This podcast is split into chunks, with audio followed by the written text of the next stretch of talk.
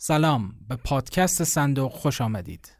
من وحید هستم و این اپیزود دوم از فصل دوم این پادکسته.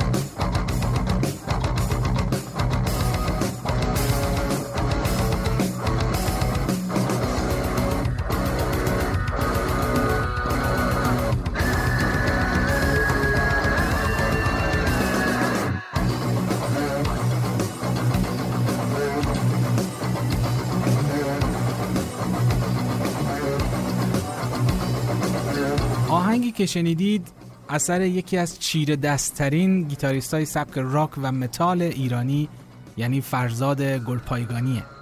اونهایی که در سبک راک و متال فعالیت می‌کنن و محققینی که در خصوص راک و متال ایران تحقیق کردن و می‌کنن همشون فرزاد گلپایگانی رو می‌شناسن. اما این اسم چندان برای عموم مردم و شنوندگان موسیقی آشنا نیست. توی این قسمت افتخار این رو داشتم که گفتگویی با فرزاد گلپایگانی داشته باشم و در خصوص چیزهایی باش صحبت بکنم که شاید خیلی در موردش تا حالا صحبت نکرده. چیزی که من رو بیش از همه توی این گفتگو تحت تاثیر قرار داد شخصیت جالب و منحصر به فرد فرزاد بود. وقتی که موضوع گفتگو رو باش مطرح کردم خیلی استقبال کرد و خیلی دوستانه و با صداقت زیاد و خیلی گرم و صمیمی به سوالهای من پاسخ داد و گفتگوی خیلی شیرینی بود که تقریبا سه ساعت الا سه ساعت و نیم طول کشید. و نتیجهش این دو قسمتی هست که شما خواهید شنید و مطمئنم شما هم تحت تاثیر شخصیت فرزاد قرار خواهید گرفت. همونطوری که گفتم به دلیل طولانی بودن این گفتگو و همچنین اهمیت اون دلم نیومد که کوتاهش بکنم و ازش کم بکنم. به همین دلیل مجبور شدم اون رو توی دو قسمت منتشر بکنم. توی قسمت اول من در ابتدا در خصوص شروع فعالیت های موسیقی فرزاد ازش خواهم پرسید و اینکه تا حالا با چه کسایی کار کرده و این تجربه ها به چه صورت بودن. بعد هم در مورد موسیقی سنتی و موسیقی تلفیقی گپ خواهیم زد. و بعد فرزاد برام خواهد گفت که اصلا فرایند تولید آثار موسیقیش به چه صورت هست چطور ایده ها به ذهنش می‌رسن و چطور اونها رو تبدیل به موسیقی می‌کنه. و بعد در خصوص کارهاش و آثار موسیقیش صحبت خواهیم کرد از آلبوم یک تا آلبوم پنج و بقیه آلبوم هاش موکول میشه به قسمت دوم. جا داره این رو هم بگم که فرزاد گلپایگانی علاوه بر کار موسیقی کار تصویر و گرافیک و نقاشی هم انجام میده. ولی خب به دلیل اینکه این پادکست در مورد موسیقی هست ما تمرکزمون بیشتر در خصوص فعالیت های موسیقیایی فرزاد هست و البته گریزهایی هم خواهیم زد به کارهای تصویری و گرافیکی که انجام داده و انجام میده. قبل اینکه بریم سراغ گفتگو جا داره اینجا من به چند تا نکته اشاره بکنم. یکی اینکه در طی این گفتگو من بخشهایی از آثار فرزاد گلپایگانی رو پخش خواهم کرد و در کنار اون بخشهایی هم پخش خواهم کرد از آثاری که فرزاد به اونها اشاره می‌کنه. من برای اینکه دچار سردرگمی نشید آثاری که متعلق به فرزاد نیستن رو با یک توضیح کوتاهی روشون معرفی خواهم کرد. نکته بعدی این که من وبسایت فرزاد و آدرس شبکه های اجتماعی اون رو توی بخش توضیحات این پادکست قرار خواهم داد. تا اگر دوست داشتید برید سر بزنید و آثار موسیقی و آثار نقاشی و گرافیکی فرزاد رو هم ببینید و بشنوید. و در آخر اینکه فراموش نکنید بهترین راه برای حمایت از این پادکست معرفی اون به کسایی هست که فکر می‌کنید به موسیقی علاقه دارن و ممکن این پادکست براشون مفید باشه. پس هر جا دستتون رسید بی ربط و با ربط هر جایی که تونستید این پادکست رو به اشتراک بگذارید و معرفی بکنید. بیش از این منتظرتون نمی‌ذارم و دعوتتون می‌کنم به شنیدن این گفتگوی شیرین و صمیمانه.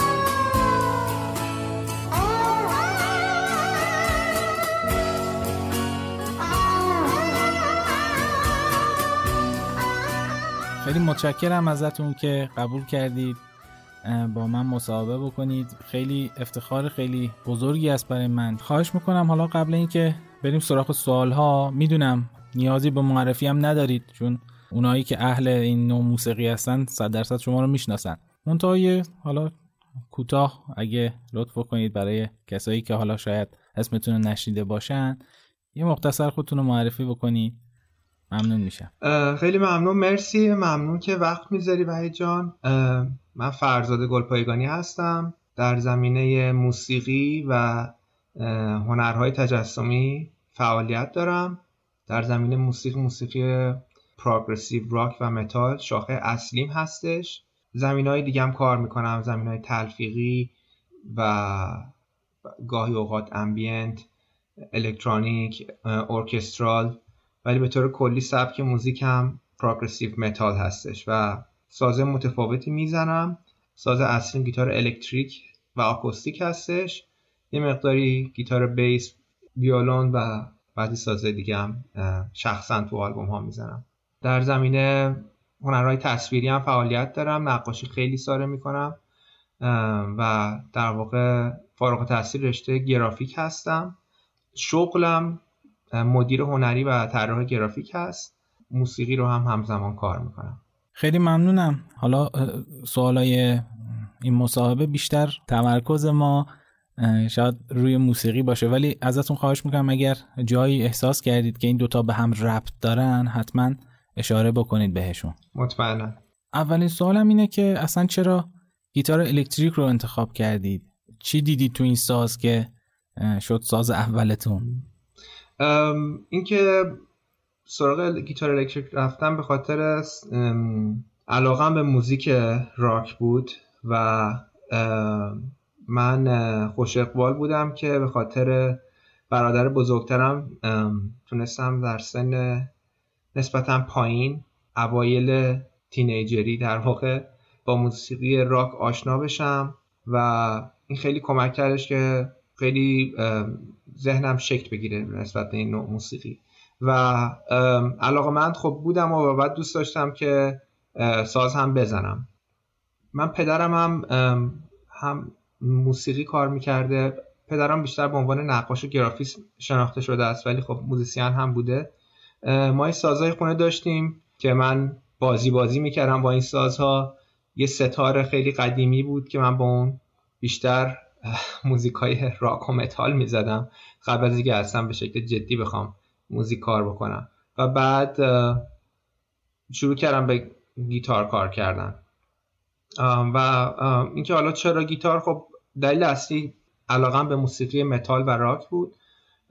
و در این حال این قابلیت هایی که, که گیتار الکتریک داره رو من خیلی دوست داشتم. در واقع فکر می‌کردم همیشه که این ساز خیلی توانایی داره خیلی کار زیادی میشه باش کرد. من بسیار مشتاق بودم نسبت به این قضیه. دوست داشتم که اون تکنیک رو یاد بگیرم و دوست داشتم که از اون تکنیک برم جلوتر کارهای جدید و خلاق رو در واقع تجربه کنم روی ساز گیتار الکتریک. گفتی که حالا هم پدرتون و حالا برادرتون موسیقی کار می‌کنن پس شروع یه جورایی علاقه به موسیقیتون از اینجا بود. ولی سوالم اینه که اولین چیزی که یادتون میاد شنیدید شاید اولین آلبومی یا اولین آهنگی که باعث شد این starter رو زد که آره من می‌خوام موزیسین بشم چیه؟ فکر نمی کنم. آهنگ خاصی بود یعنی که لحظه خاصی بود که من تصمیم گرفتم که موزیسین بشم. بیشتر اون علاقه به موسیقی بودش که در واقع در ادامهش من به سمت نوازندگی و نوازندگی رفتم. نبود که آهنگی باعث بشه که من مثلا بخوام یهو نوازنده بشم. ولی خب کلا شکل گرفتن علاقه من به این موسیقی با موزیکای راک های سبکتر شروع شد.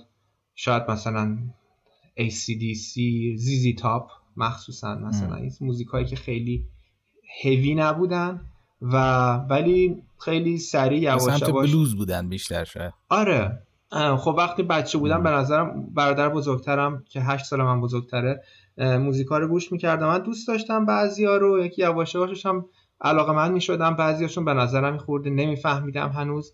ولی بعد که این علاقه من استارتش خورد یواش یواش شروع کردم به فهمیدن و با موزیکای هویتر هم سنگینتر هم علاقه من شدم. طوری که دیگه بعد جای اون موزیکای سبکتر گرفت. بعد از اون دیگه مثلا موزیکای راک به طور خاص کمتر گوش می‌کنم و موسیقی اول مورد علاقم نیست. بیشتر موسیقی متال و موسیقی مقدار هویتر سنگینتر جاشو گرفتن. موزیکایی که گوش می‌کردم می‌تونم حالا اگه بخوای اسم ببرم یه خورده دقیق تر بگم. Led Zeppelin و Deep Purple و Black Sabbath و Kiss و اینا شروع شد تا بعد موزیک های دهه نودی و متالیکا و Megadeth Slayer و دیگه بسیاری زیاد. حالا من خودم وقتی شروع کردم به نوازندگی یعنی آموزش گیتار نوازنده ای که باعث شد من گیتارمو بفروشم و به یکی از همکلاسیام و پول تو جیبه جمع کنم و یه گیتار الکتریک بگیرم دیوید گیلمور بود. شما هم همچی تجربه ای دارید. یعنی یه نوازنده ای رو ببینید که یهو بخواید مثل اون بشید. تو اون سن و سال. من تعدادی بودن که خیلی زیاد ازشون تاثیر گرفتم. تو سبکای متفاوتی هم بودن. مثلا به عنوان مثال بعضیشون اتفاقا خیلی الان زیاد معروف نیستن. یعنی یک دوره خیلی مطرح بودن دیگه نیستن. مثلا Vito Bratta گیتاریست White Lion یکی کسایی بود که من عاشق کاراش بودم عاشق سولوهاش بودم. مثلا به شکل خیلی عجیبی رو من تاثیر گذاشت و اون موقع خب کاست گوش می‌کردیم. من این کاست ها رو پارت های سولو اینو بارها و بارهایی می‌زدم عقب گوش می‌کردم و لذت بردن بود و سعی می‌کردم همیشه یاد بگیرم. بفهمم که چه اتفاقی داره میافته. یه خورده آنالیزش کنم در ذهنم در واقع.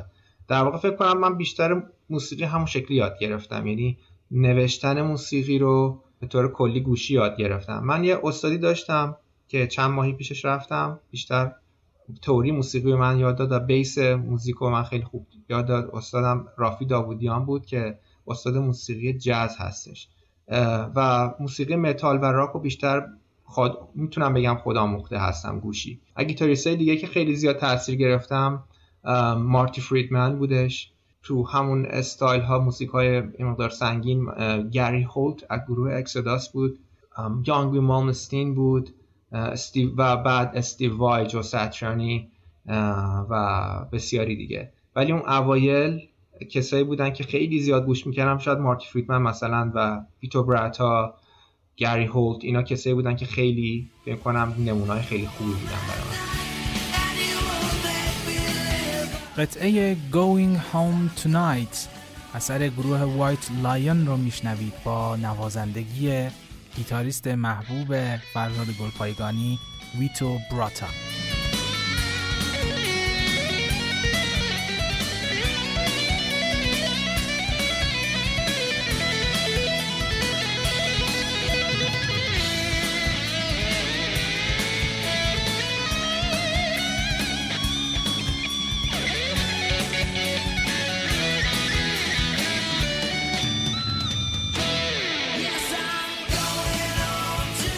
یه تعدادی دیگه هم بودن که البته خوبه که اینو اشاره کنم که با موزیک های متفاوتی همیشه سعی می‌کردم که این یاد گرفتن و موزیسین مورد علاقه زیاد داشتم.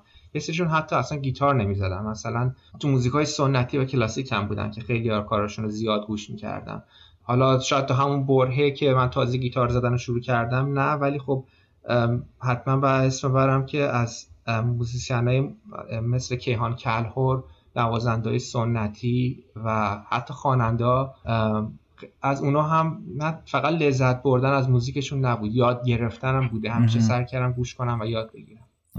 بعد میشه بگی که چه سالی بود؟ یعنی از شمسی چه سالایی بودن اون موقع؟ شمسی خورده سخت میشه الان می‌خوام بگم ولی من حدودا فکر کنم مثلا سال دوم هنرستان که بودم شروع کردم به گیتار زدن. یعنی میشه 15 16 بوده. 16 17 ساله فکر کنم 15 16 ساله بودم شروع کردم به ساز زدن. در واقع خیلی سن پایینی شروع نکردم. خیلی فکر می‌کنم موقع تو دیره. و من حدود یک سال یک سال و نیم بعدش در واقع در حدی بودم که تدریس هم می‌کردم. خب یاد گرفتن خودم ادامه داشته. همیشه همین الانم هم همچنان ادامه داره. ولی خب فکر می‌کنم اون سال اول یک, یک دو سال اول من خوب پیشرفت کردم. خیلی زیاد ساز می‌زدم و خب ذهنم هم آماده بود. جوان بودم دیگه. الان هم جوونید البته. خب در مورد گروه امرتاد اگه میشه یکم صحبت بکنید اصلا چه جوری شروع شد؟ چه فعالیت هایی می‌کردید؟ اولش اصلا با چه ایده ای شروع به کار کردید؟ امرتاد در واقع من به گروه ملحق شدم بعد از اینکه گروه وجود داشت. من تو شکل گرفتن گروه حضور نداشتم. امرتاد در یک مسابقه زیرزمینی یه مقدار شناخته شد. یا در واقع یه آهنگش اول شناخته شد توی سایت که سایت موزیک آندرگراند منتشر شد. خوش اقبال بود برخورد بازخورد خوبی گرفت و بعد قرار شدش که تو مسابقات تو مسابقه موسیقی زیرزمینی شرکت بکنه. من در همون حوالی به گروه ملحق شدم. یه دوستی داشتم که با هم دیگه یه بندی که هیچ وقت اسمی پیدا نکرد داشتیم. بیشتر جمعی بود فکر می‌کنم. یه موزیکایی هم داشتیم از هر کدوم که کار می‌کردیم. به جایی نرسید. ولی از طریق همون دوستم با بیسیست امرتاد و که از واقع یکی از پایگزارا و آهنگساز اصلی گروه آشنا شدم که دوسته خوب من شد. نعیم مسچیان با بچه ها شروع کردیم کار کردن. اون موقع فکر کنم امرتاد یکی دو تا آهنگ داشت. به غیر از اون یه سری ایده بود فقط. بعد من با همراه گروه شروع کردیم کار کردن. ایده های همدیگر رو کامل کردن ایده اووردن مشترک به اشتراک گذاشتن اون ایده ها و ما تقریبا یه آلبوم خوب جمع کرده بودیم. ضبط نکرده بودیم حرفه هیچی ولی آلبوم خوبی داشتیم. و من خیلی اون موقع سعی می‌کردم که گروه رو تشویق کنم که هر چه سریعتر این آلبوم ما منتشر کنیم ضبط کنیم بتونیم اجرا بکنیم. ولی خب متاسفانه نتونستیم توافق کنیم. بچه ها می‌خواستن به یه سمت دیگه برن. امیدوار بودن که تهیه کننده ای بخواد کار ما رو انجام بده که می‌دونستم اتفاق نمیفته و نیفتاد و اون آلبوم متاسفانه هیچ وقت ضبط ای نشد. اجرایی هم قرار بود برگزار بشه نشد و هیچ تقریبا چیزی زیادی از اون گروه و اون آلبوم و اینا نموند. یه مقدار دوستیمون موند. بعضی از اون بچه ها با همدیگه همکاری های دیگه ای داشتیم تو من تو گروه خودم ازشون دعوت کردم یا که مهمان بودن یا اینکه عضو دائمی گروه بودن با من کار کردن. ولی خب امرتا در کل یکی از نمونای بسیار زیاد بندهاییه که یه اتفاق خوبی درشون میفته ولی به نتیجه نمی‌رسه. به دلایل خیلی زیاد. نمیگم فقط محدودیت و سانسور بود نه. تو گروه معمولا خیلی سخته که بتونی شرایطی به وجود بیاری که همه اعضا با همدیگه حرف همدیگه رو خوب بفهمن و با هم اتفاق نظر داشته باشن در اینکه به چه مسیری برن. تعدادتون هم زیاد بود. تا وقتی که گروه درسته؟ بله ما بله. بوده تا در واقع بوده پنج یه کوارتت راک بودیم تقریبا و به علاوه اون گروه های به علاوه اون سازهای کلاسیک داشتیم ویالون ویولونسل داشتیم پیانو کیبورد داشتیم دو تا خواننده خانوم داشتیم و خواننده خواننده مرد. اگر کسی جان انداخته باشم. خیلی زیاد بودیم و تمرینامون خیلی به ندرت شد که همه همراه با هم دیگه تمرین بکنیم. معمولا به نسبت قطعه که کار می‌کردیم بچه های اون قطعه تو گروه تو تمرین حاضر بودن. ولی خب نکته اینه که متاسفانه همونطور که میگم تو گروه خیلی سخته. یکی از دلایلی که من به شخص کارم فکر می‌کنم خیلی تونستم خیلی کار بیشتری انجام بدم که به شخصه انجام می‌دادم. تصمیماشو خودم می‌گرفتم. حتی اگر می‌دونستم که شاید بهترین انتخاب نیست ولی می‌دونستم که انجام میشه. کار به اتمام می‌رسه. همه موزیسین ها هم می‌دونن که پروژه های نصفه چقدر دردناک و چقدر و یه بار سنگین رو دوش آدم همیشه احساس میشه. من این بار رو همیشه سریع خالی می‌کنم و بارهای جدید برمیدارم. این سر می‌کنم تا اونجا که ممکنه آلبوم کامل بکنم پروژه رو تموم بکنم و به آینده نگاه کنم. سعی کنم که پیشرفت کنم بهتر انجام بدم تا اینکه هی پروژه رو نگه دارم سالیان سال و شاید هم هیچ وقت منتشرش نکنم. این خیلی خصوصیت خوبیه تو هنرمندا چون این پرفکشنیزم و علاقه به پرفکت بودن معمولا تو هنرمندا هست و به خاطر همین خیلی از کاراشون منتشر نمیشه متاسفانه و این واقعا خیلی قابل تحسینه. مرسی. بعد تون دوره با چه موزیسین هایی کار می‌کردی؟ یعنی کسی بود که حالا یه مقدار شناخته شده تر باشه یا بعدا شناخته شده بشه کسی هست که یادت بیاد یا باش کار کرده بوده باشی اون دوره؟ والا من گروه خودم اعضایی که جمع کردم از هنرجوان بودن. یکیشون از هنرجوان بود یکی از دوستانم بود که در واقع خودم در واقع آمادهشون می‌کردم برای اجرا موزیسین خیلی حرفه ای نبودن که تجربه حتی صحنه رفتن داشته باشن از قبل. یکی درامر هم درامری بودش که با تو امرتات با هم کار می‌کردیم. و من یه نوازنده ستارم بود که دوستم بود. جمع زیاد می‌کردیم همینطوری بداه نوازی زیاد می‌کردیم. نوازنده معروفی کسی نبود. یک نفر بود که من فکر کنم شاید اصلا دوست نداشته باشه من اسمش شاید هم بخوام ببرم برای که به عنوان موزیسین الان اصلا شناخته شده نیست. ولی اون موقع جوانی بودش که به نظر من بسیار با استعداد بود. تفاوت سنش زیاد بود خیلی جوانتر بود و متاسفانه همکاریمون زیاد طولانی نشد. ولی الان که از ستاره سینماست. چه جالب. خیلی خوب. توی تجربه های بعدی یعنی بعدش که حالا خیلی بیشتر شناخته شده تر شدی در حقیقت. و من دیدم که با آدمای مختلفی کار کردی با هنرمندای مختلفی کار کردی. میشه بگی بهترین تجربت با کی بوده؟ با کی بیشتر حال کردی به قول خودمون؟ و چرا؟ دلیلش چی بوده؟ آره من خیلی خوش شانس بودم که تونستم با موزیسین های خوبی کار بکنم تا به حال. از گروه خودم می‌تونم بگم خب البته هر دوره خوب بوده. با هر کی کار کردم یه ویژگی داشته اون همکاری به نتیجه خوبی رسیده. ولی تو این کار اخیرتر می‌تونم از بیسیستم اسم ببرم. علی سنه که فکر می‌کنم این نابغه تو نوازندگی بیس هستش. و ذهنیت خیلی خیلی خوب با همدیگه کار می‌کنیم همدیگه خیلی خوب میفهمیدیم. البته خب علی خیلی تمرکز رو موسیقی پاپ و یه جور فعالیت های دیگه است برای مدت زیادی این کار می‌کنه و متاسفانه فعالیت همکاری خیلی زیادی الان نداریم. ولی با همدیگه اجراهایی که تو لس آنجلس گذاشتیم خیلی خوب بوده. من خیلی دوست داشتم کار رو و علی تو چند تا از آهنگام زده و یک آلبوم هم, هم کامل آلبوم هفت رو علی صنایعی بیسش رو کامل زده. من می‌خواستم که اون در واقع اکسان accent و اون ویژگی نوازندگی علی تو آلبوم باشه و این کار کرده. خیلی موسیقی خاصیه. کسی که اون بیسیستایی که موزیک پروگرسیو متال علاقه مندن من توصیه می‌کنم و آهنگ آلبوم رو گوش بکنم کاری که علی کرده هنوز که هنوز خودم گوش می‌کنم و براوو میگم بهش. آره خیلی اینطوریه و بیشتر در موردش صحبت می‌کنیم در مورد اون آلبوم حتما. در ادامه. واقعا یکی از کارهای برجستتون هست. مرسی. آره بعد به غیر از اون خب درامرم بوده رامیل نیسان. درامر بسیار خوبیه. هنوزم اگر قرار باشه کار بکنم فکر می‌کنم رامیل درامر من خواهد بود. یکی از تجربه خیلی خوبم وقتی که من نیویورک زندگی می‌کردم از طریق که دوستان با یه موزیسیانی آشنا شدم اسکات کالینز گیتاریست الکتریک و اکوستیک. نوازنده خیلی خاصی اسکات یک جدا از شخصیتش که شخصیت بسیار خاص چجوری بگم بسیار روشن ذهن بسیار بازی داره بسیار آشناس با موسیقی جهانی.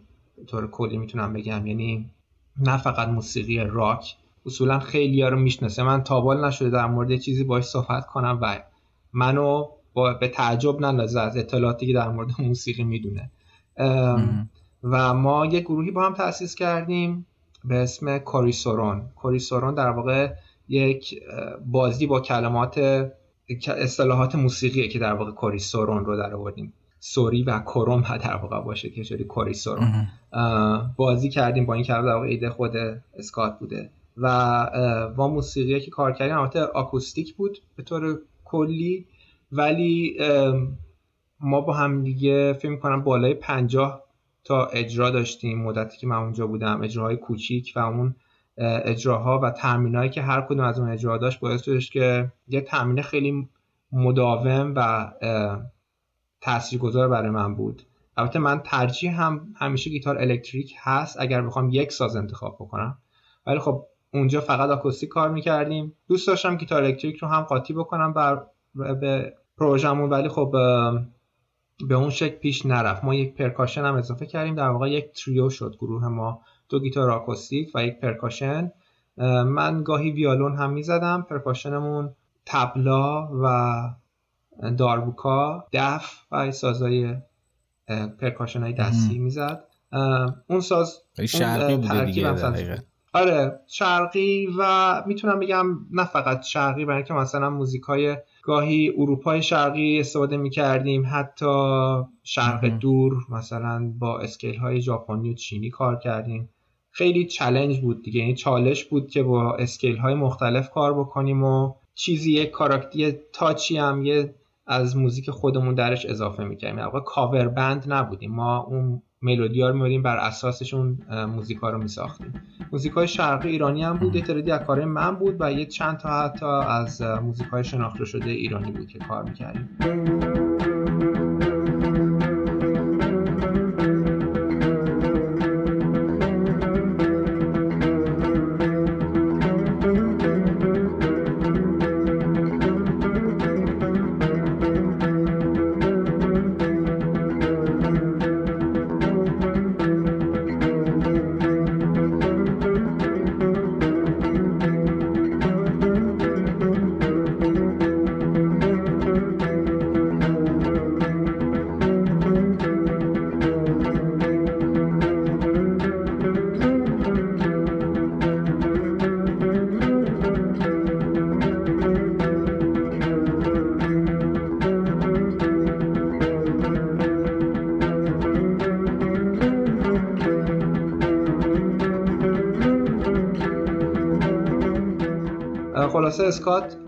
موزیسین بسیار خوبی بود که من باش کار کردم. اطلاعات دیگه ای بودن که باشون کار کردم. مثلا که دوستانم هستش که من باش چندین آلبوم تو چندین آلبومش من گیتار زدم. در واقع وارن راسل گروه کویک سیلور نایت رو داره. اون هم از پروژه بسیار خوب هم بوده. به همراه موزیسین های دیگه. بعضی موزیسین رو من اصلا هیچ وقت ندیدمشون. ولی خب با هم دیگه collaboration یا هم پروژه همکاری بسیار خوبی داشتیم. اونایی که کار شما رو گوش میدن و خصوصا کارهایی که با گیتار آکوستیک انجام می‌دید نشون از این داره که خیلی تسلط خوبی روی موسیقی سنتی هم دارین. اگه میشه در مورد این توضیح بدید اصلا با موسیقی سنتی چه جوری آشنا شدید؟ حالا گفتی توضیح دادید که گوش می‌دادید و اهل گوش دادنش بودید ولی آیا آموزشی دیدید بابتش؟ یعنی ساز خاصی تو سازهای سنتی هم کار می‌کنین یا نه؟ صرفا نه. اتفاقا ساز این خیلی اینو فکر می‌کنه در مورد کار من. من هیچ ساز خاصی هیچ وقت به شکل حرفه‌ای آموزش ندیدم.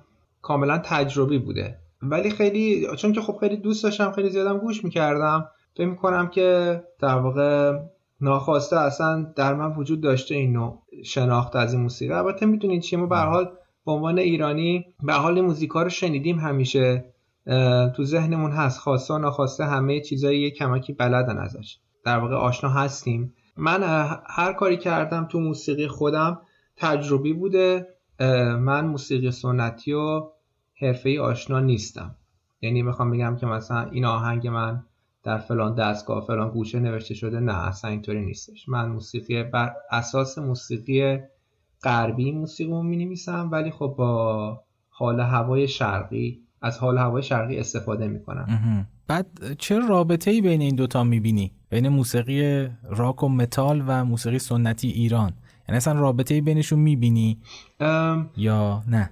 رابطه رابطه هست. یه چیزی که حالا نه به طور این دوتا موزیک خاص خیلی موزیکا این ویژگی رو دارن. اونم تو هر دو این ویژگی خلصه در موسیقی وجود داره. همون هدبنکی که تو موسیقی متال هستش تو موسیقی فولکلور و چی میگن اصطلاحا؟ موسیقی های خانقاه و آره تو اونام هست. موسیقی عرفانی در آره آره. آره. من فکر کنم شاید نکته مشترکش اونا باشه. فقط هم شامل این دو نوع موزیک نیستش این علاقه من یعنی دوست داشتم که هر مدل موزیکی رو بتونم وارد موسیقی متال بکنم. موسیقی کلاسیک هم همینطور بوده. حتی مثلا تجربه دارم که موسیقی های هندی حتی شبیه به طور خاص موسیقی خاور میانه سمت ایران در واقع نیست. من در واقع جای خاصی و معمولا مد نظر نمی‌گیرم وقتی به فکر ایده های تلفیقی دارم. شکل می‌گیره دیگه. یواش یواش در حین کار کردن با اسکیل ها و تجربه های متفاوت کردن بعضی چیزا در واقع به وجود میاد.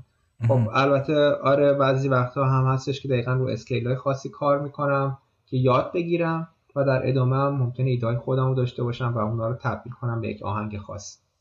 اتفاقا خیلی خوب شد اشاره کردی به موسیقی کلاسیک چون من تو یک سری از کارهات خیلی واضح دارم یک سری از دوره های موسیقی کلاسیک رو میشنوم.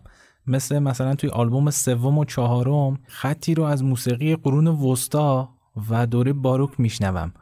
خیلی خداگاه بوده این یا اینکه نه همینجوری که میگی ناخداگاه بوده. و بعد شاید خداگاهت متوجه شده که آره این سبک موسیقی هم وارد کار من داره میشه. آره گاهی گاهی اوقات این شکلیه. در واقع بعضی وقتا موزیک هایی که گوش می‌کنیم ناخداگاه در ما تاثیر می‌ذارن. دقیقا همون چیزی گفتی خداگاه و یا ناخداگاه باعث شدن که شکل بگیره موزیک هایی که خودمون کار می‌کنیم. من می‌تونم اینو خیلی به جرأت بگم که بعضی وقتا ممکنه حتی حد زیادی هم بگذره که یک ایده که به ذهنت می‌رسه رو بعد از اینکه کار می‌کنی می‌فهمی که او این موزیک رو اصلا شنیدی قبلا. یعنی اصلا موزیک کس دیگه است. فکر کردی که ایده خودته.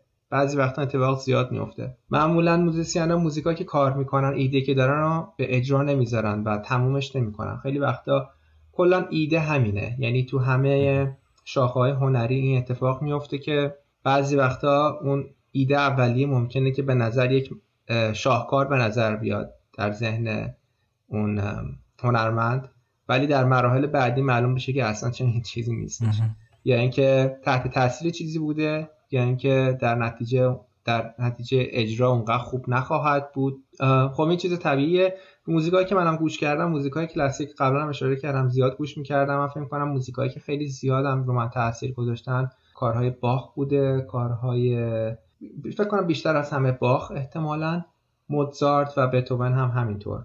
کار بقیه هم گوش می‌کنم ولی خب یه تعدادی از آلبوم ها و موسیقی ها بوده که من فکر کنم اونا رو زیاد گوش کردم اون اوایل و من من ناخداگاه تاثیر گذاشتم.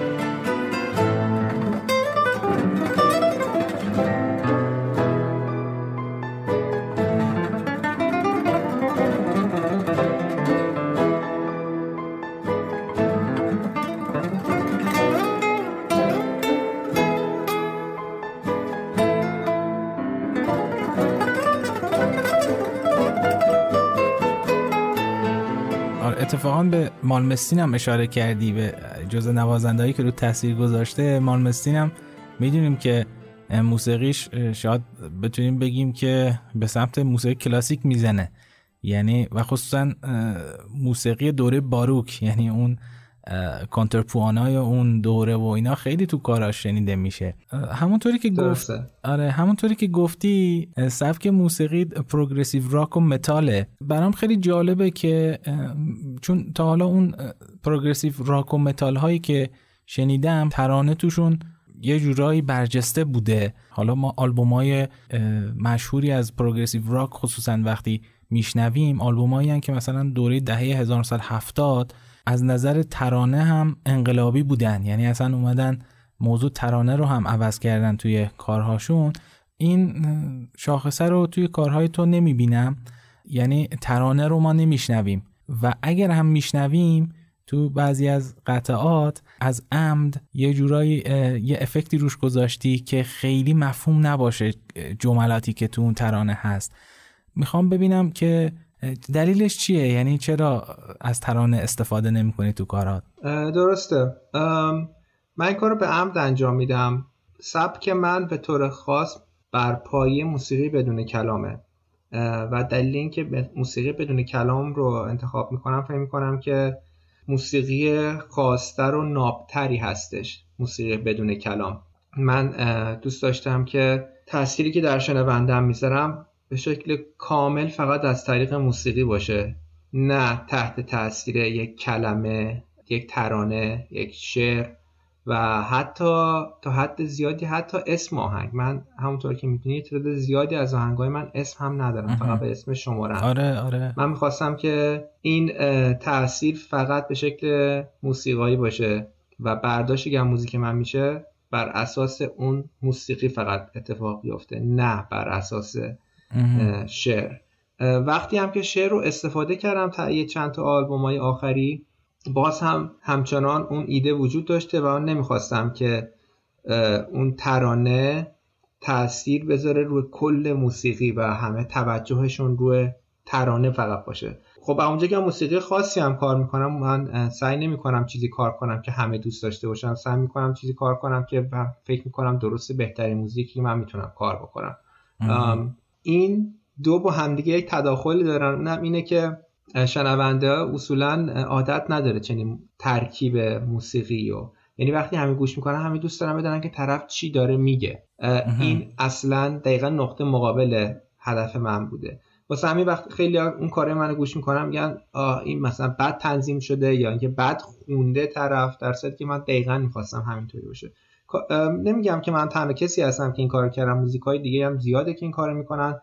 ولی معمولا آرتیستا یک قسمتی از موسیقیشون یا اینکه یه تعدادی از بعضی آهنگا این کار می‌کنن. به طور کامل کل پروژهشون این کار نمی‌کنن. من این بیشتر این کار کردم. یه دلیل دیگه هم خیلی راست بگم اینه که کلا آواز خوندن انتخاب اولی من نیست. یعنی من ایده ها رو دارم نه تنها فقط ایده پتانسیلش هم دارم. یعنی رنج صدایی نسبتا پهنی دارم ولی خب من اصولا خوانندگی رو تمرین نمی کنم هیچ وقت. زیاد مثلا این intonation و اونقدر نوتا رو خیلی خوب پیدا نمی کنم اونقدر که روی سازها می کار انجام میدم. هر کسی ضبط می‌کنه صدای خودش رو تا به حال ضبط کرده می‌دونه که معمولا کسایی که صدای خودشون ضبط می‌کنن کسی دوست نداره صدای خودش رو بشنوه آره، یکی دلایلی که من افکت ها رو میدم هم همین اینه که می‌خواستم اون جنس صدام عوض بشه. و بیشتر اگه خیلی مختصر مفید بخوام بگم خواستم صدای خودم رو تبدیل به یک ساز بکنم. بیشتر تا یک صدای یک خواننده آره درسته. حالا به این که اشاره کردی من یاد یه خاطره خودم افتادم. من حالا قبل این قضیه کووید من یه قطعه رو ضبط کردم و فرستادم اون موقع علاقه داشتم که بتونم برای یکی از کارام مجوز بگیرم. و فرستادم اتفاقا همین موضوع توش بود. یعنی من از عمد ترانه رو یه جوری فیلتر کرده بودم که خیلی مفهوم نباشه. و خیلی جالب بود که قطعه رو پس فرستادن ارشاد و گفتن که این صدای خواننده مفهوم نیست و اینو درست بکنید. من اونجا دیگه بیخیال شدم کلا. خیلی ها وقتی گوش میدن فکر می‌کنن که آره این ضبطش مشکل داره و یا میکسش مشکل داره و واقعا شاید متوجه نشن که موزیسین از عمد داره این کار انجام میده هدفی داره.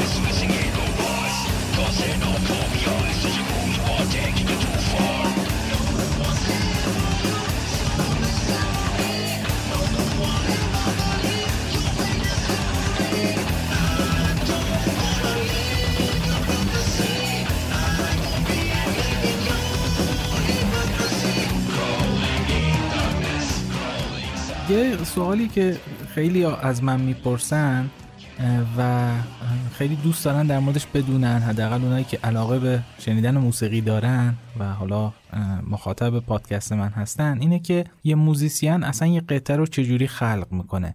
یعنی پروسه این که شما مثلا یه ملودی به ذهنت میاد یا یه قطعه رو می‌سازی اصلا این پروسش از کجا شروع میشه؟ شما به عنوان هنرمند یه قطعه چجوری به ذهنتون میاد؟ چجوری پرورشش می‌دید؟ این خیلی برای حتی برای خود منم خیلی جالبه. برای شنونده هم مطمئنم که خیلی جالبه که بدونن این پروسه چجوریه. درسته. هیچ شکل استانداردی وجود نداره برای این کار. به شکل متفاوتی می‌تونه اتفاق بیفته. مطمئنا اینطوری نیستش که بگین یک روشی هستش که استاندارد همه این کار رو این روش رو استفاده می‌کنم و درست جواب میده. من خودم به شخصه کارام کلیدش وقتی می‌خوره که با improvise می‌کنم. معمولا دستگرمی می‌کنم با scale ها بازی می‌کنم و با ملودی ها بازی می‌کنم. بعد یهو ناگهان یک groove ی یک ملودی چیزی شکل می‌گیره که من فکر کنم این چیز خوبی شده و من می‌تونم روی این کار بکنم ادامهش بدم بهش پر و بال بدم و, یک آهنگش بکنم. کاری که من می‌کنم که اینا رو ضبطشون می‌کنم یعنی که مینویسمشون یه جوری ثبتشون می‌کنم و در واقع اون اسم آهنگایی که من عددهایی که می‌ذارم اسم همون اوناست در حد زیادی. جالب. اسم همون اولین چیزی که من می‌نویسم که اون ایده فراموش نشه. خیلی وقتا اصلا به قصد نوشتن موسیقی نیستش این در حال فقط ساز زدن یهو یه ایده به ذهنم می‌رسه میگم او این خوب شد زود سر می‌کنم که قبل از اینکه فراموشش کنم بنویسمش. بعضی وقتا هم هستش که دقیقا یک تم خاصی مد نظر می‌گیرم و در ادامه سعی می‌کنم که چیزی بهش برسم. و ولی همونطور که گفتم این تنها شکل نیست. خودم خودم رو به چالش کشیدم که به روش های دیگه هم موسیقی بنویسم که در واقع بتونم یه مقدار تنوع در موزیکم بیارم. مثلا در آلبوم چهار و پنج تا حد زیادی موزیکا رو من اصلا بدونی که به مخصوصا پنج بدونی که اصلا به گیتار دست بزنم یا دسترسی داشته باشم نوشتم آهنگا رو. چه جالب. و گیتار تو ذهنم بود و اینا رو می نوشتم آره سعی می کردم که خب یه شکلی باشه که نواختنی باشه بشه زدش و چیزی باشه که من می‌تونم بزنم. و در عین حال این باعث می شدش که من از اون چارچوب انگوش گذاری ها و شیوه های نوازندگی خودم مجبور بشم که خارج بشم. سعی کنم اون چیزی که نوشتم و بیام اجرا بکنم. این ممکنه خیلی ساده به نظر برسه ولی در اجرا خیلی تاثیر داره. برای اینکه هر نوازنده ای به حال عادت می‌کنه به یک شکل های خاصی فیزیکی گرفتن نوت ها انگوش گذاری ها. و اینا ناخودآگاه آدم هست. بعضی وقتا ممکن حتی هر چقدر زیاد بلد باشین ولی باز هم احساس می‌کنی که محدوده. یه تعدادی هست که اونا رو می‌دونی. وقتی که می‌نویسی و بعد سعی می‌کنی اونا رو بزنی از اون حالت خارج میشه ناخودآگاه از اون چارچوب ها خارج میشه. این کار رو برای چند تا از آلبومام کردم. فکر می‌کنم نتیجه خوبی داده در ایجاد تنوع تو موسیقی که می نوشتم بله و فکر می‌کنم که واسه خیلی ها روش متفاوتی از بعضیا حتما بعد یک پیانو جلوشون باشه پیانو رول باشه رو کیبورد بنویسن حتما اول گیتار آکوستیک باشه. برای من اینطوری نیستش. حتما من اصلا معمولا اصلا پیانو بلد نیستم بزنم. خیلی سازا رو یه دستی دارم ولی کیبورد و پیانو اصلا. من معمولا می نویسم روی پیانو رول و سافری که استفاده بکنم هر اپلیکیشنی باشه. به شکل تصویری فهم فکر کنم خیلی اتفاقا به من بیشتر ذهنیت میده که چه اتفاقی میافته. اتفاقا اینو می‌خواستم بپرسم ازت که چون کار تصویر انجام میدی آیا این دوتا رو هم تاثیر می‌ذارن؟ یعنی یه موقع یه کار تصویر انجام میدی یه کار گرافیکی انجام میدی و یه ایده موسیقی ممکنه به ذهنت برسه. آیا اینجوری هست یا نه؟ کاملا دنیاشون جداست. تو شکل گرفتن اثر نه زیاد ولی خب دنیای متفاوتی نیستن. هنرهای تصویری و موسیقی در واقع فکر کنم یک چیز رو میگن با دو تا زبون متفاوت. قواعد در واقع همونان یعنی قواعد زیبایی شناسی همون شکل هموناست ولی در یک ساختار و یک شکل دیگه. من سعی می‌کنم گاه اینا رو به همدیگه وصلشون بکنم. مثلا در دوتا مجموعه نقاشی آخرم سعی کردم که در واقع همه آثاری که تو اون دوتا مجموعه هستش که هنوزم ادامه داره آهنگای دوتا آلبوم آخرم هستن. واسه هر کدوم از اون قطعات یک نقاشی کشیدم. شکلهای دیگه هم گاهی سعی کردم که این دور رو با هم قاطی کنم. مثلا اون دوره که با دوستانم در نیویورک یک گروه تلفیقی داشتیم. اون موقع سر یک سری از اجراها ما آهنگایی که می‌زدیم بر اساس یک سری ریتم بود. یک سری ملودی بود. و یه بخش های بداه نوازی داشت اون آهنگای ما. معمولا به این شکل بودش که هر سه نفر با هم شروع می‌کردیم. قطعه سولو من انجام می‌شد کامل می‌شد و بعد یه ریتمی میساختیم و من ساز رو ول می‌کردم می‌رفتم پشت سپایه و یه طراحی همون لحظه خیلی سریع میکشیدم. در واقع بر با تاثیر اون موزیک و اون فضا اون لحظه. اون تجربه خیلی خوبی بودش و معمولا هم اینطوری بودش که اصلا هیچ چیز خاصی از قبل در نظرم نبود که می‌خوام فلان چیزو بکشم. بعضیا بعضی وقتا نقاشی ها رو می‌بینید ویدیوهایی که روی سوشال میدیا این برام نمیشه اینا نقاشی هایی که می‌بینید سریع یه نفر چیزی می‌کشه طراحی خطی ازش هست یعنی که تمرین شده یا اینکه خط کمرنگی است بعد روش طراحی میشه. من این کار نمی‌کردم. من کاملا میومدم لحظه اول فکر می‌کردم که چی می‌خوام بکشم و بعد میکشیدم اون تجربه خیلی خاصی بود و تجربه خوبی بودش. متاسفانه اون اجرات اجراهایی نبودش که خیلی بیننده زیادی داشته باشه. ولی خب واسه من خیلی با ارزش بود خیلی چیزا یاد گرفتم. چون اشاره کردی به کارهای آخرت که کارهای تصویرسازی همراه با موسیقی هستن میشه بگی که کجا میشه اینا رو دید؟ آیا فقط تو نمایشگاه هست یا مثلا کانال یوتیوبی جایی هست که بخوان برن نگاه بکنن این آثار رو؟ نقاشی های من البته چند وقتیه چند ماهی حداقل اگر یک سال نباشه الان یک فاصله افتاده. ولی خب رو سایت هم هستش رو پلتفرم های نقاشی هم یک تعدادیشون هست. ولی خب حالا چیزی که همه بشناسن نمی‌تونم چیز خاصی بگم. شاید اینستاگرام تنها پلتفرمی باشه که بشه ازش نقاشی هم, به همراه بقیه چیزها یک جا پیدا کرد. ولی وبسایت خودم فکر می‌کنم که بهترین منبع باشه. فرزادجی.com یا فرزادانلاین.com وبسایت من هستش و در صفحه نقاشی ها می‌تونین این آثار رو ببینید من آدرس این صفحات رو هم زیر بخش توضیحات این پادکست قرار خواهم داد برای دوستایی که بخوان برن و کارهای فرزاد عزیز رو ببینن و بشنون. حالا در مورد ایده ها صحبت کردیم ولی تا اونجایی که من می‌دونم و توی سایتت هم نوشتی کارهای فنی رو هم خودت انجام میدی. یعنی ضبط و میکس و mastering و خیلی از نوازنده ها و موزیسین هستن که اصلا کاری ندارن که میکروفون چیه نمی‌دونم. روند ضبط چجوری میرن استودیو و میشینن میگن این کار منو ضبط بکنید.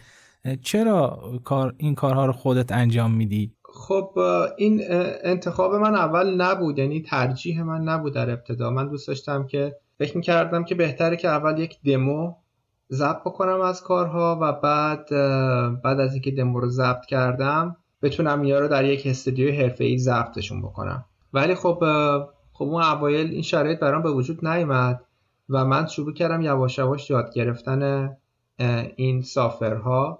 بعد از اینکه مدتی کار کردم یه مدت اینا رو ضبط کردم. حتی آلبوم یک و دوم چیزایی که ضبط کردم الان تو آلبوم هستش چیزایی ضبطایی که خیلیاشون قرار بود دمو باشن. ولی بعد در اجرای در ضبط اصلی استفاده شدن.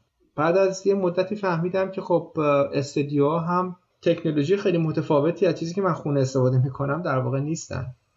اگر من احتیاج به فضای آکوستیک ندارم اصلا احتیاجی ندارم که زیاد در اون استودیو باشم. درسته. یکی این بود و به حال سیستم ضبط هم بیشتر به شکل لاین بود. خب می‌دونم که ضبط های آلبوم های اولین علاوه کیفیت خیلی عالی نیستن ولی خب من فکر کنم به نسبت اون زمان و تجربهم و انتخابایی که داشتم و کاری که می‌شد کرد من فکر کنم خیلی کار خوبی انجام دادم. به نسبت امکاناتی که مخصوصا داشتم بسیار بدوی بود شاید ولی خب من تونستم نتیجه خیلی خوبی ازش بگیرم و یاد گرفتن اون سافرهای ضبط و تولید موسیقی باعث شدش که من اصلا ایده هام نه تنها فقط در موسیقی بلکه در production و تولید موسیقی هم باشه. یعنی وقتی روی موزیکام کار می‌کنم اینطوری نیستش که فقط یک به شکل یک موزیسین روش کار بکنم بهشون فکر بکنم. به عنوان یک تهیه کننده فکر می‌کنم. فکر می‌کنم که حالا که مثلا این ریتم هست اگر این ملودی زیرش باشه اگر این ساز کم بشه اضافه بشه این صدا بیاد اون صدا بره اینا همه تو ذهن من اتفاق میفته و الان فکر می‌کنم که بهترین کار اینه که خودم این کار انجام بدم. که من اون ذهنی اون ایده ها رو هم دارم. اگر اینو به کس دیگه منتقل بکنم اونا دیگه مال من نیست. دیگه میشه مال کسی دیگه. و فکر کنم که یواشاش خوب یاد گرفتم این کارو. آره واقعا عالیه. میکس و mastering حرف نداره. یعنی اصلا آدم باورش نمیشه که تو استودیو خونگی ضبط شده و میکس و mastering شده. واقعا فوق العاده است. مرسی مرسی. بازم یه اشاره به اون چیزی که قبلا کردم بکنم اینم که خودم می‌دونم که یک تعدادی از کارهای من از لحاظ تکنیکی یک ضعف هایی دارن ولی من از این لحاظ خوشحالم که اونا رو نگر نداشتم و اونا رو زود منتشر کردم. مطمئنا آلبوم یک و دوم می‌دونم که مثلا کاری می‌تونستم بکنم که کیفیت بهتری داشته باشن. آلبوم پنجم به طور خاص می‌تونم بگم که مثلا رو مسترینگش می‌تونستم بهتر عمل بکنم. ولی خب از اینکه تونستم اون کار رو کامل کنم و سریع نسبتا سریع کامل بکنم و منتشر بکنم از این خیلی راضی هستم.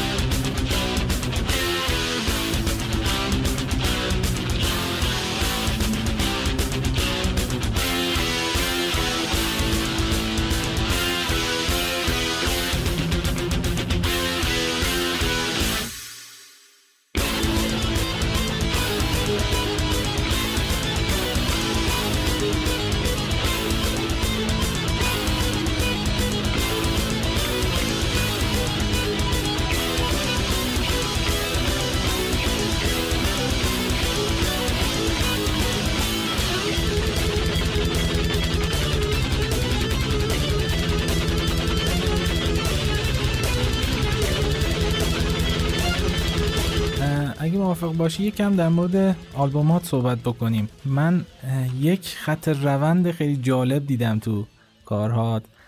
مثلا توی آلبوم یک کارها رو سمت مثلا اگه بخوام مثال بزنم از آهنگ ها از اون راک های instrumental خیلی حالت کلاسیک دارن. یعنی حالا نمیدونم شنیده باشی. یه soundtrack هایی بود از برای بازی King of Road نوشته شده بود و سبک یک سبک instrumental متال خاصی داشت و خیلی احساس کردم که به اون سمت هست آلبوم اول و خیلی تمرکز روی تکنیک بود نسبت به آلبوم های بعدی که روی ریتم و خصوصا روی ملودی و اینا تمرکز داشتی و اینجوری به ذهنم رسید که از آثار آدمایی مثل جو ساتریانی و استیو وای و پتروچی خیلی الهام گرفتی برای آلبوم اولت و در عین حال من مثلا track 34 رو که گوش می‌دادم structure بلوز رو تو شنیدم و مثلا یا track هفت رو وقتی شنیدم یاد کارهای دهه 60 و اینا افتادم.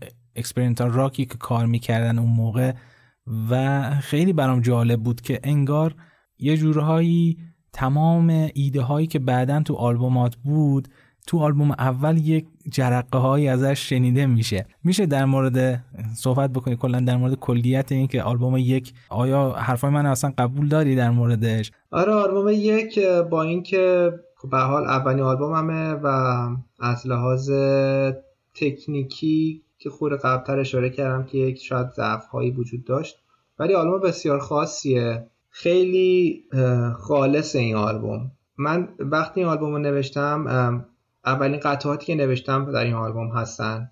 بعضیاشون از همون چند سال اول نوازندگیم شروع شدن و در آلبوم یک به نتیجه رسیدن.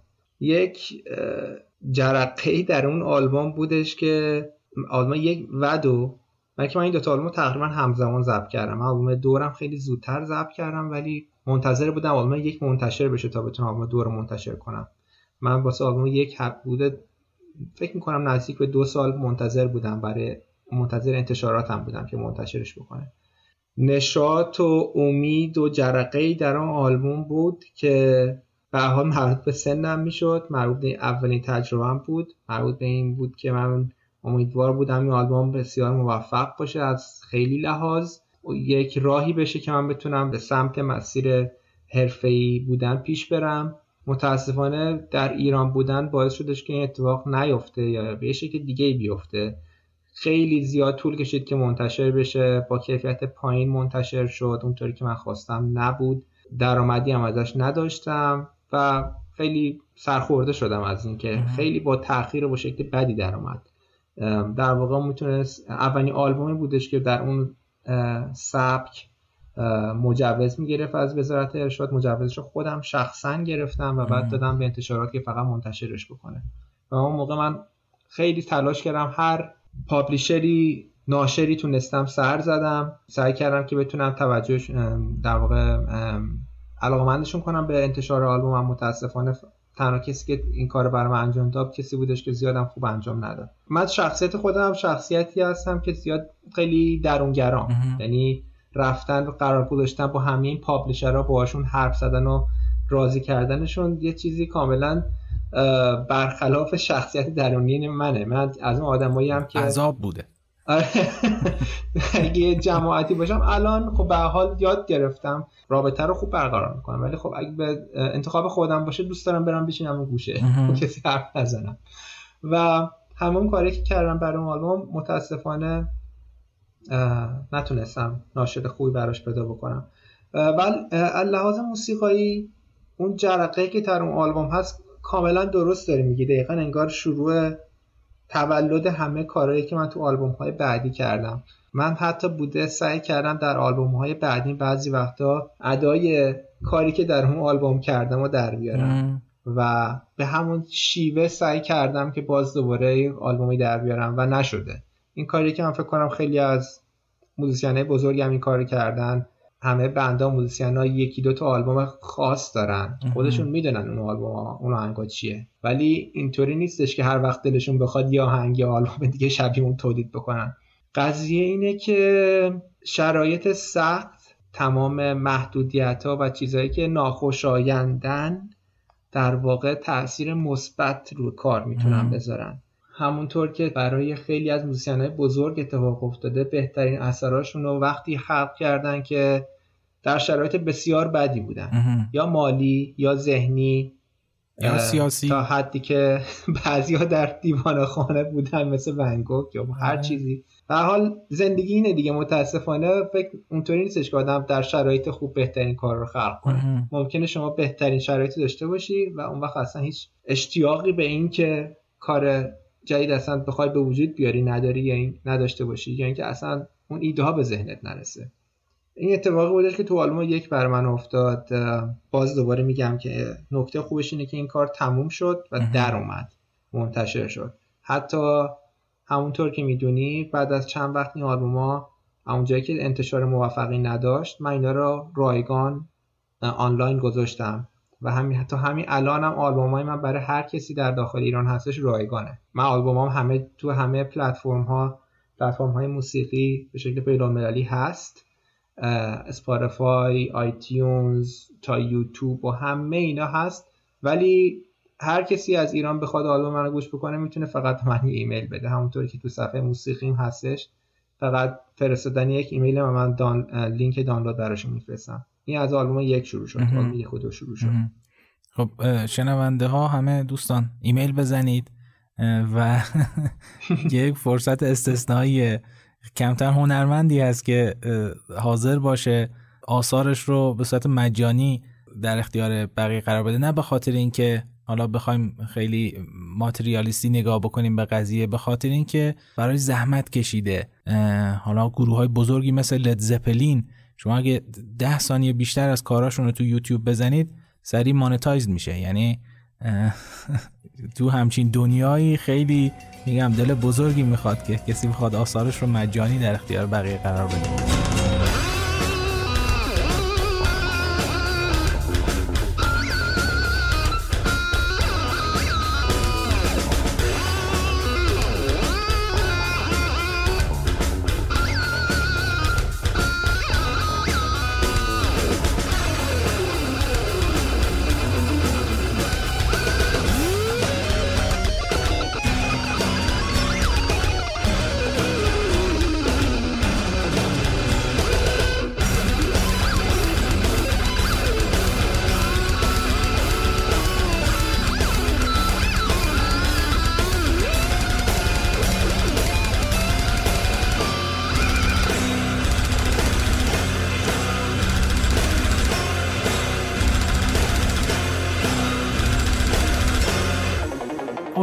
سومت حس می‌کنم که دیگه یواش یواش داریم میری به سمت پروگرسیو. از اون صرف تکنیکی بودن خارج میشی. آهنگا طولانی میشن. این اصلا یکی از خصوصیات موسیقی پروگرسیو دیگه که آهنگا طولانی هن. ما آهنگ یکی دو دقیقه سه دقیقه ای نداریم اصلا تو موسیقی پروگرسیو.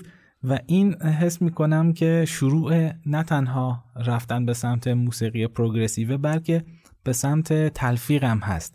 یعنی از آلبوم سوم تو آلبوم یک و دو هم یه گریزی زدی به تلفیق ولی تو آلبوم سومه که شروع میشه. آلبوم سه هست که شروع میشه. این تم ایرانی و حتی موسیقی دوره قرون وسطای اروپا تو شنیده میشه.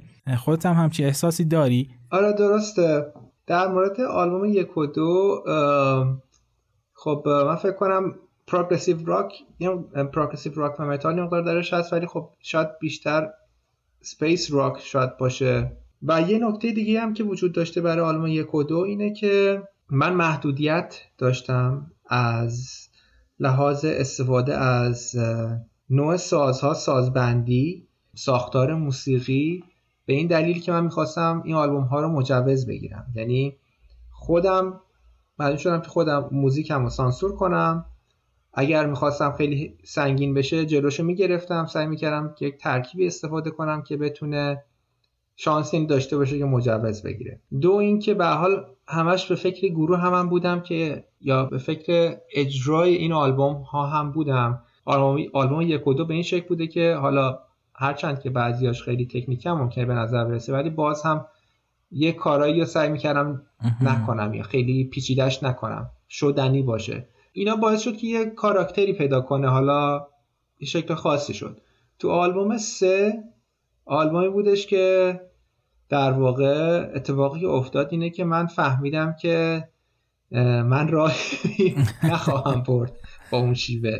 یعنی من شانسی ندارم. واسم خیلی واضح شد که چنین راهی وجود نداره. من راهم این نیست. در واقع آلبوم سه به نسبت آلبوم یک و دو بسیار سنگینه. یعنی من یه کار بسیار هوی کردم اونجا. اونا تمام عقده های من که خالی شدن.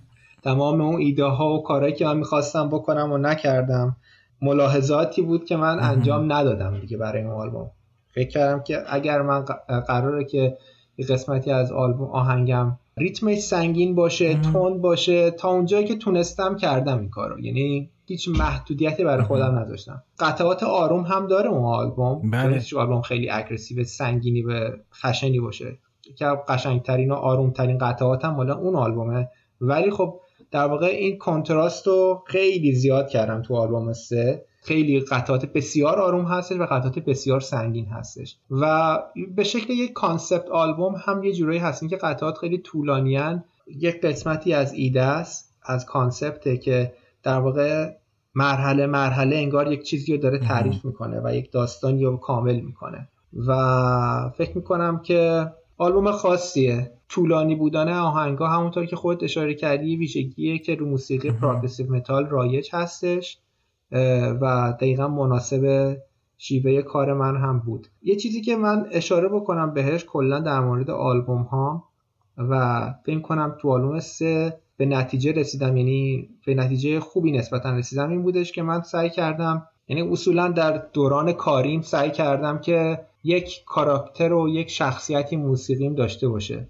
از همون اول که من اولین اجراهام و قبل از من منتشر بشه اولین اجراها رو گذاشتم و کار می‌کردم همیشه سعی می‌کردم که موزیک خاص خودم رو به وجود بیارم. نه موسیقی که هر کی گوش کنه بگه به به چقدر خوبه.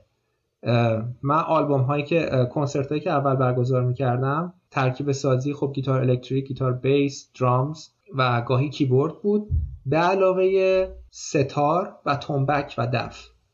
خب این ترکیب خیلی خاصی همین الانش من فکر نمی کنم که زیاد بکنه این کارو. خیلی به ندرت همچین کاری انجام میشه و اینو مخصوصا می‌خوام اتفاقا بگم که یعنی اگر کسی میشنوه کسایی هستن که فکر کنن کاراشون رو خوب بازخورد نمی‌گیرن feedback خوبی نمی‌گیرن ما کنسرت که میذاشتیم خیلی کم می اومدن سر این اجراها به نسبت. به نسبت کسای دیگه که کنسرت داشتن اگه ما مثلا می اومدیم کاور می‌زدیم فقط می اومدیم آهنگای بقیه رو اجرا می‌کردیم کنسرت پر می‌شد. ولی ما ولی ما میومدیم کار بسیار خاصی که اصلا قبلا انجام نشده بود با یک ترکیب بسیار خاص و اورجینال اجرا می‌کردیم ولی زیاد جواب خوبی نمی‌گرفتیم خوب نمیفروختیم. خیلی طبیعی بود. حتی داشتیم کسایی که میمدن سر اجرای ما وقتی که این موسیقی یه مقدار مدرنتر و تلفیقی اتفاق میافتاد اینها مسخره می‌کردن. سر اجرا. ردیف یک ما میشستن و میخندیدن. عجب. و وقتی که موزیک ما خوره هوی می‌شد مثلا شروع می‌کنن هدبنگ کردن. این یعنی دقیقا نشون میده که وضعیت ما چجوریه؟ ولی خب اینا باعث نشد که من خب مطمئنا خوشایند نیستش. ولی خب آره. باعث نشدش که کار نکنم که سمتم مسیرم عوض کنم. همین کار رو تو دو موسیقی تو آلبوم سم کردم ولی خب تو آلبوم سه اون اتفاق در حین اون موسیقی متال هم افتاده. یعنی کاری کاری کردم اونجا که بعد تجربه خوبی شد که از اون بعدم استفاده کردم. تو آلبوم آخرم که الان دارم روش کار می‌کنم هم زیاد این کارو کردم یعنی موسیقی heavy metal هست ولی صدای شرقی صدای ایرانی میده. یا همونطوری که بهش اصطلاحا میگن oriental metal band ای دیگه هم هستن که این کار انجام میدن. جز بهترین ها یا پرفروشترین ها نیستن ولی خب من به شخص خیلی دوست دارم و خیلی طرفدار هم زیاد داره. اصولا در کل دنیا نه که حالا به طور خاص ایران یا آمریکا. خیلی هستن که موزیکا رو خیلی زیاد دوست دارن.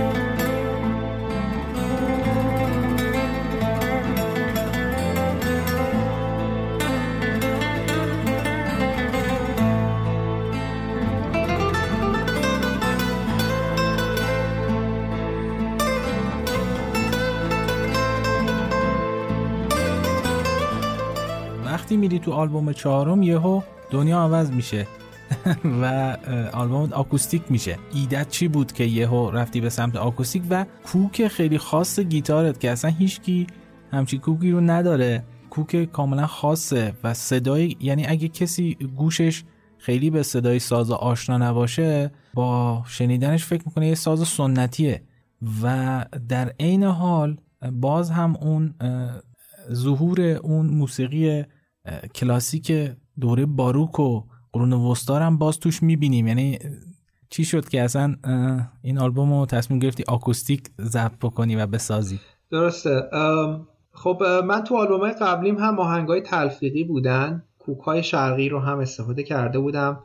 ولی خب من می‌خواستم در آلبوم چهار یک آلبومی داشته باشم که به طور کامل در اون سبک تلفیقی هست. در واقع یک شنونده خاصی و مد نظر گرفته بودم.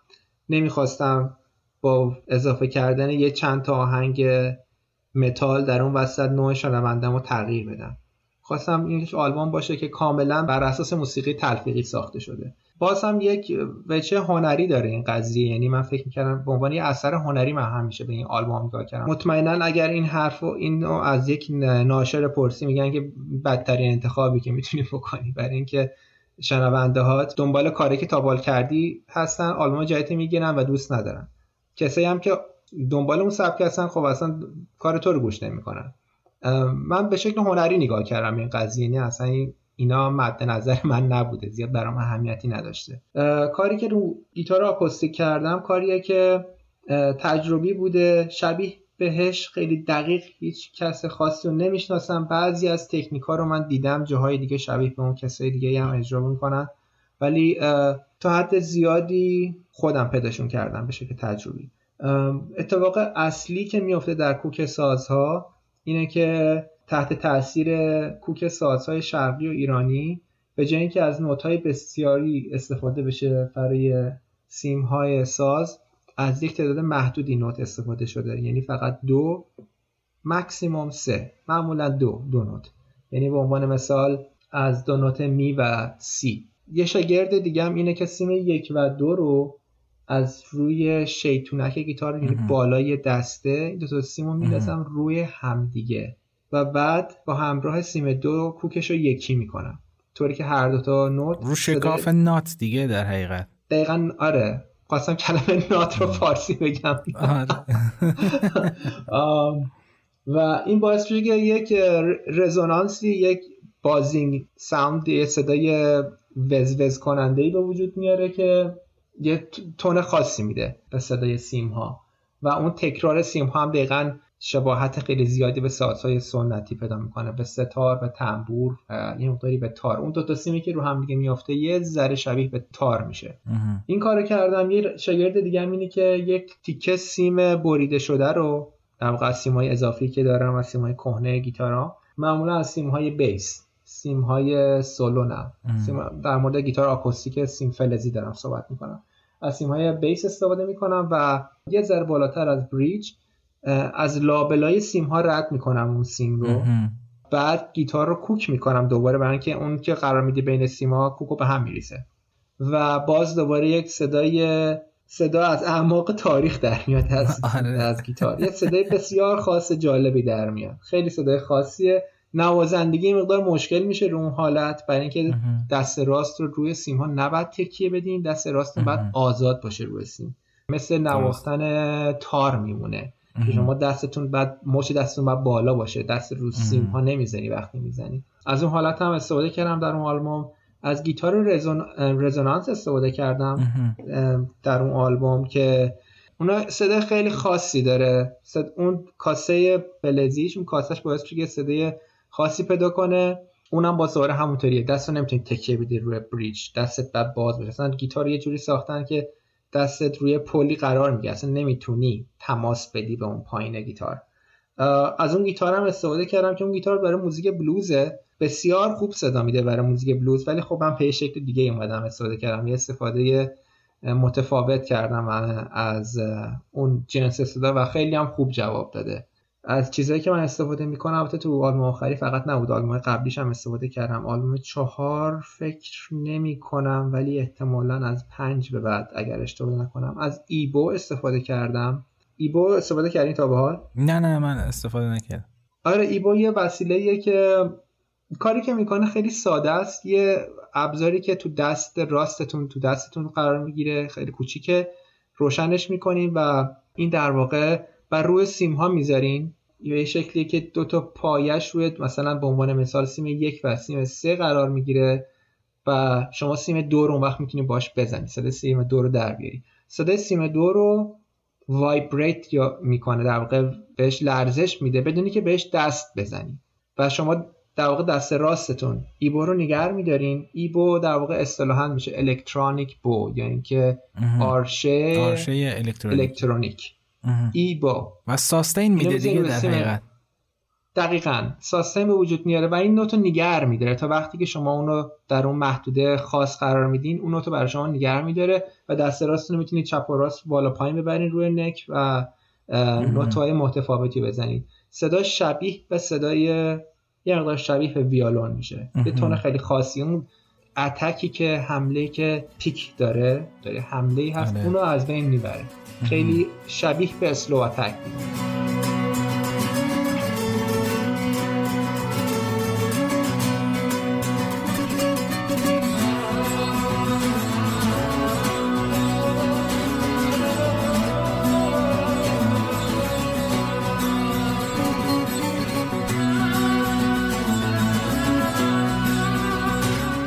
گفتگویی که شنیدید قسمت اول مصاحبه من با فرزاد گلپایگانی بود.